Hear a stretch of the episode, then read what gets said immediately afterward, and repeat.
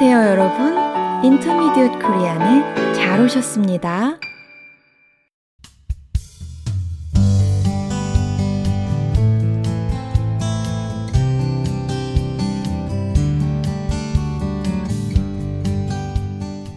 여러분, 안녕하세요. 사뿐사뿐 민쌤입니다.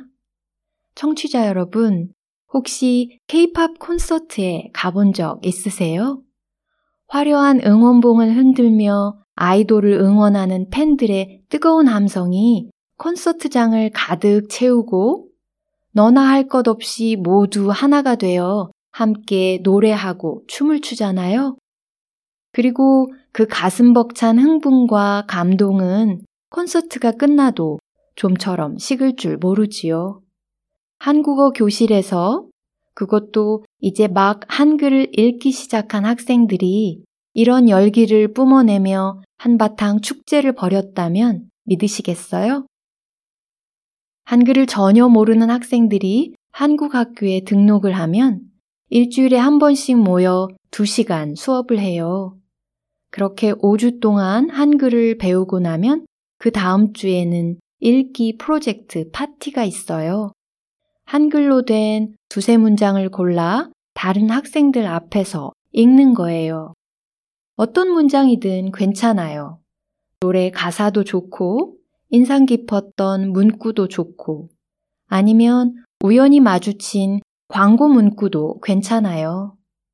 얼마 전 초급 일반 학생들과 이 파티를 했는데 그 어느 때보다 더 다양하고 재미있는 내용에 깜짝 놀랐어요. 특별히 왜 그 내용을 골랐는지 소개하는 부분에서 학생들의 사연을 들으니 정말 감동적이더라고요. 한 흑인 학생은 아리랑이라는 노래를 가지고 왔어요. 자기 파트너가 한국 사람인데 우연히 듣게 된 아리랑이라는 노래에 가슴이 뭉클했다고 말하더군요.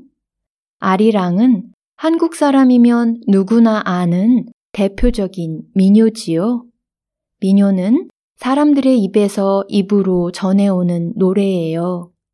그 흑인 친구는 아리랑이라는 노래에 담긴 애절함과 슬픔이 자기네 민족의 정서와 깊이 연결되는 것 같다고 말했어요. 그래서 파트너랑 이 노래를 통해 마음을 나눌 수 있어서 아주 좋았다고요. 그 친구가 아리랑이라는 노래를 부를 때 저도 가슴이 찡하더라고요. 아리랑의 구슬픈 가락에 이어 다른 학생이 신나는 케이팝을 들고 왔어요. 자기가 얼마나 그 노래와 가수를 좋아하는지 얘기한 다음 가사를 천천히 또박또박 읽더라고요. 그러고는 몸을 움직여 리듬을 타면서 노래를 부르는 거예요. 우리는 응원봉 대신 휴대폰에 불을 밝혀서 높이 흔들면서 그 학생을 응원했어요. 노래가 끝나자 우리는 큰 박수를 치면서 잘했어요. 이렇게 외쳤지요. 실제로 노래를 잘하고 못하고는 상관이 없어요. 또 자기가 선택한 내용을 읽을 때 혹시 실수를 해서 틀리게 읽었어도 괜찮아요. 무조건 잘한 거예요. 왜냐하면 5주 동안 한글을 배우고 이렇게 발표를 하기까지 들인 노력이 너무도 대단하기 때문이지요. 그 외에도 조카들이 즐겨 부르던 곰 세 마리라는 어린이 노래를 가져와 부른 학생도 있고 돌아가신 할머니를 그리워하는 어머니의 편지를 읽은 학생도 있어요. 아무튼 이렇게 한 사람 한 사람 발표를 할 때마다 나머지 학생들의 적극적인 반응 덕분에 교실 분위기는 한층 뜨거워졌지요. 그렇게 10명이 넘는 학생들이 발표를 마쳤을 때 우리는 풍성한 먹거리와 흥겨운 음악이 있는 유쾌한 잔치를 즐긴 것처럼 모두 행복했어요. 잠시 쉬는 시간을 갖고 돌아왔을 때 한 학생이 제게 이렇게 말하는 거예요. 선생님, 제가 발표하는 걸 깜빡했어요. 그 말에 저는 빵 터졌어요. 얼마나 잔치 분위기에 흠뻑 취했으면 자기가 발표해야 한다는 것도 잊었을까요?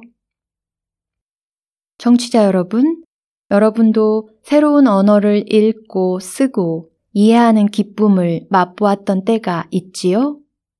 이제 겨우 걸음마를 마친 이 학생들이 여러분처럼 한국어와 한국 문화라는 새로운 세계에 풍덩 뛰어들어 흥미진진한 모험을 할 수 있기를 기대해 봅니다. 그 여정에 제가 함께 할 수 있게 된 것을 특권으로 생각하면서 오늘 인쌤과 함께는 여기서 마칠게요. 들어주셔서 고맙습니다. 안녕히 계세요.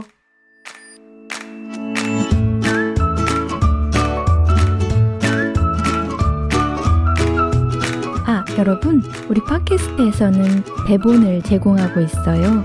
필요하시면 대본 링크를 눌러보세요. 그리고 우리 방송이 도움이 되었다면 격려의 댓글이나 리뷰 남겨주세요. 여러분의 응원이 큰 힘이 됩니다.